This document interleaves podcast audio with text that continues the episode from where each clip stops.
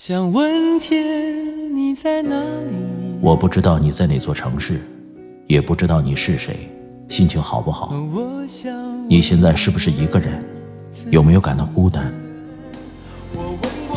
我知道，最使人疲惫的，往往不是道路的遥远，而是你心中的郁闷。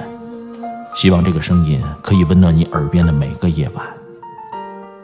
我是拿铁，二零一八，让我们听到更多精彩。微信找我，拿铁磨牙时刻。城市的夜晚，听见花开。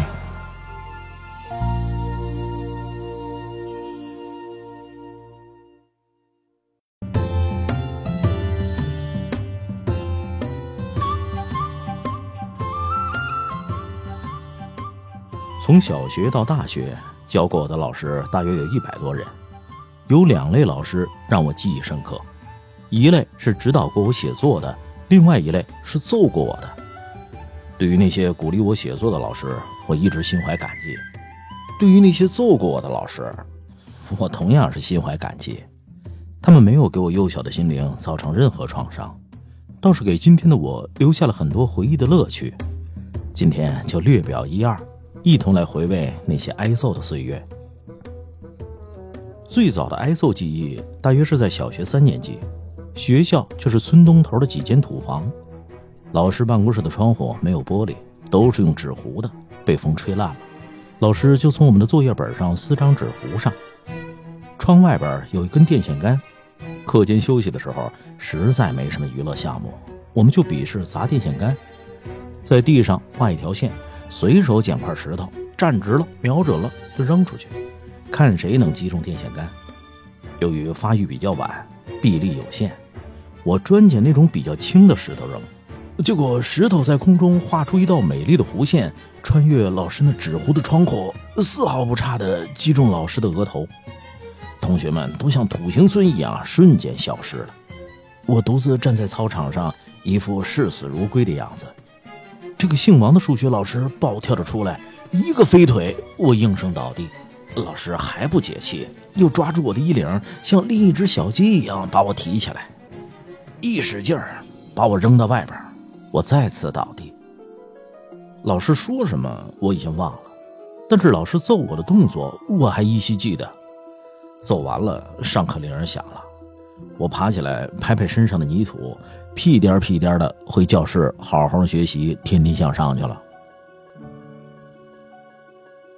我挨揍的记录大部分是在小学阶段书写的，老师们的功夫那是千奇百怪，不成体系，难分门派。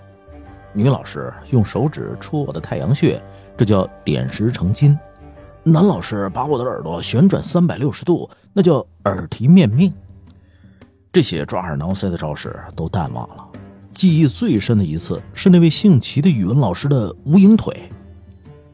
小学五年级的时候，我就表现出了极大的运动热忱，活泼好动，尤其喜欢球类运动。让人丧气的是，一周一次的体育课内容就是在操场上跑圈或者扔手榴弹，那种木头做的手榴弹。我不知道为什么会有这种运动，估计全世界只有我们学校有这种运动：扔出去捡回来，扔出去再捡回来。周而复始，毫无乐趣。学校有一只蔫巴巴的篮球，藏在语文老师的床下，只有老师们可以玩。我们吃完午饭，都站在教室门口，对老师床下的那只篮球虎视眈眈，都想玩，没人敢去拿。多数人都会这么说：“要拿你去拿啊，呃，反正我玩不玩无所谓。”现在想来真是有趣儿，那么点的小人，他就懂得三十六计当中的欲擒故纵。多数人都能经住考验，只有我扛不住，一副大义凛然的姿态走向老师的卧室，身后是同学们无比钦佩的目光。他们站在东西南北四个方向给我放哨。我推开老师的门，爬到床下，把篮球抱在怀里，比抱着亲爹都幸福。突然。听到外面有人喊“老师来了”，我吓得差点尿裤子。是躲在床底下，还是在老师回来之前抱着篮球逃出去？犹豫之中，齐老师的无影腿已经踢中我的屁股，我一头撞在墙上，忍受着疼痛和屈辱，灰溜溜的从床下爬出来跑了。老师站在门口，还在大声的呵斥。从小学到初中毕业，挨揍无数，多数和学习无关。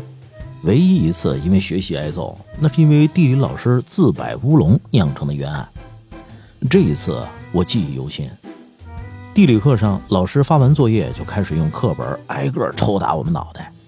一道很简单的填空题，百分之八十的学生都做错了，老师很生气，后果很严重。那道题大约是。亚洲和北美洲的分界是哪里？我们写的应该是白令海峡，老师认为应该是白岭海峡，就是那山岭的岭。揍完人，老师余怒未消，还在喋喋不休的训斥。我弱弱的站了起来，拿着课本对老师说：“老师，你看书上写的是白岭，不是白领。”老师跑过来，拿着我的课本看了一遍。脸色由红变白，然后又拿着自己的教科书看了好几分钟，百思不得其解。好的老师敢于正视自己的乌龙，我的地理老师就是这样。他向大家道歉，说自己记错了。可遗憾的是，我们挨的揍是还不回来了。高中的时候写过检查，挨过罚站，但没挨过揍，因为我的身体和自尊心已经迅速膨胀。具备了和老师对抗的心理和身体条件。老师如果敢在我喜欢的女生面前揍我，那我肯定毫不犹豫的还手。我一关系特好的兄弟上晚自习玩砸金花，老师把他拉出去给了一拳，这哥们儿跳起来就给老师一大嘴巴，然后就直接回家了，并且已经想好了要在县城里找个工地干活。我们都特别害怕，我们知道他的班主任肯定会去告诉校长。然后他被毫无争议的开除。出乎我们意料的是，班主任第二天让我们通知那哥们儿快点回来上课。老师根本没有报告给校长。现在我们每每谈起这位老师，都是愧疚中充满着敬意。